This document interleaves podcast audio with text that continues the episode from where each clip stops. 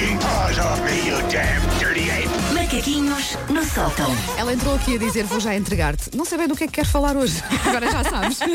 Já sei, mas okay. Macaquinhos 407. Eu não tenho 407 coisas para dizer às pessoas. Não sei se vocês têm essa noção. Pois já vamos em 2 anos e tal de programa. Portanto, 400 e tal edições dos Macaquinhos. E pelo meio tive um filho, foi a minha sorte. Pois foi, fizeste ali uma pausa ainda. Fiz uma pausa e arranjei um tema. Foi a minha sorte, senão eu não sei como é que isto durava tanto tempo. Eu não sou a maior especialista em temas de economia. Não percebo muito. Aliás, eu chumbei essa disciplina na faculdade porque o meu cérebro vê mais do que 3 números seguidos e começa a espumar, tipo pastilha perfumante. E se esses números então estiverem misturados com letras, o meu cérebro transforma-se numa travessa de farófias. Não há nada a fazer, não faço ideia. Esta suruba entre letras e números devia ser proibida, com a única exceção de número de portas, tipo morar no 3B, claro, e passwords de Wi-Fi. São as únicas exceções que devia haver para números misturados com letras. Para tudo o resto, quanto é que é 4B? Não sei quanto é que é 4B, deixa-me em paz. Ora, eu não sou especialista em economia, não é? Mas tento acompanhar minimamente as notícias, a Bolsa, o PSI 20, o Nasdaq, o C3PO, o Wolverine, eu acompanho tudo. Pelo menos uma pessoa decora os nomes para depois para ser esperta numa assim, conversa, não é? Por acaso, Nasdaq também dava bom nome para um animal. Hoje estás com um ar triste. Opa, a queda do PSI 20 não está nada favorável à minha. Eu no outro dia vi o título de uma crónica que agora dá-me para usar. Sabiam que o nosso PSI 20 só tem 18 empresas? E pronto, e uma pessoa finge que é esperta com aquilo. Mas quando eu estou então a tentar acompanhar estas notícias de economia, surge-me uma dúvida. Porquê é que quando se fala daqueles números avassaladores do PIB e das reservas de ouro e tal, não se fala daquele que é o bem mais caro do mundo? E eu falo, como é óbvio, de pinhões. Pinhões? Em que altura? Quanto é que vocês acham que está o quilo de pinhão? Olha, não sei, deve mas caro, qualquer deve. Fruto seco é caríssimo. Mas o pinhão leva... Dê-me assim o número. Quanto é que vocês 100 acham? Gramas custam quanto é que vocês acham que custa um quilo de pinhão? 10 euros. Não, para aí 40 euros. 85 euros. Se ver ontem ao supermercado. Não estou, juro que não estou a inventar este número. Um quilo de pinhão custa 85 euros. Nós, como normalmente compramos aqueles chequinhos pequeninos... 10 euros a achar que já era... É mesmo muito mais caro do que tudo, do que cajus e do que safiras.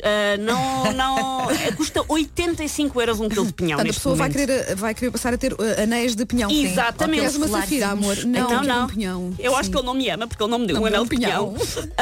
Qualquer dia, então, lá está. As celebridades já não querem ter nem iates nem aviões privados, querem ter uma malga de pinhões. Lá está. No próximo contrato milionário do Mourinho ou do Ronaldo dos Jesus, vamos dizer, ei, já viste quanto é que aquilo dava em pinhões?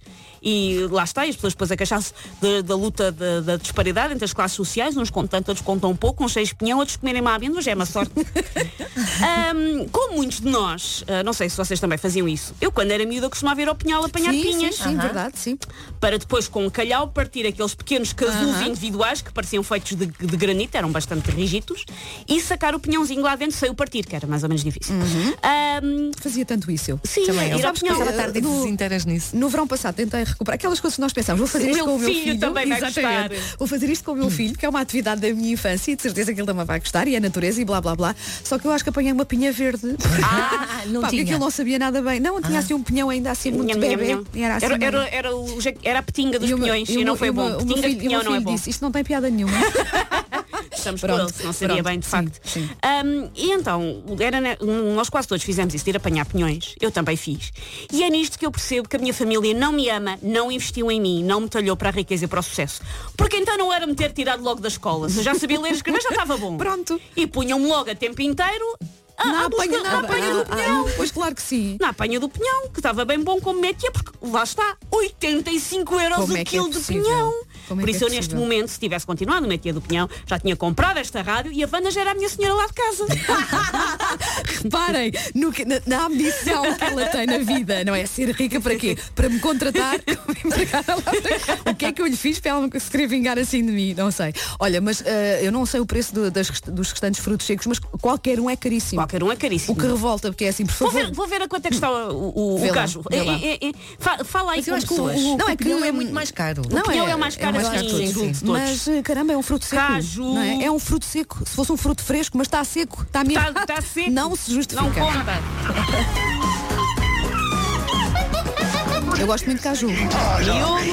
Caju cru. Macaquinhos no sótão. Como é que está o caju? Ora bem, senhores do site do supermercado, que eu não vou dizer. Está aqui. é bastante mais barato. 1 kg de caju está a 14,72€. Lá está, o pinhão está a 85€. É um pouco caro.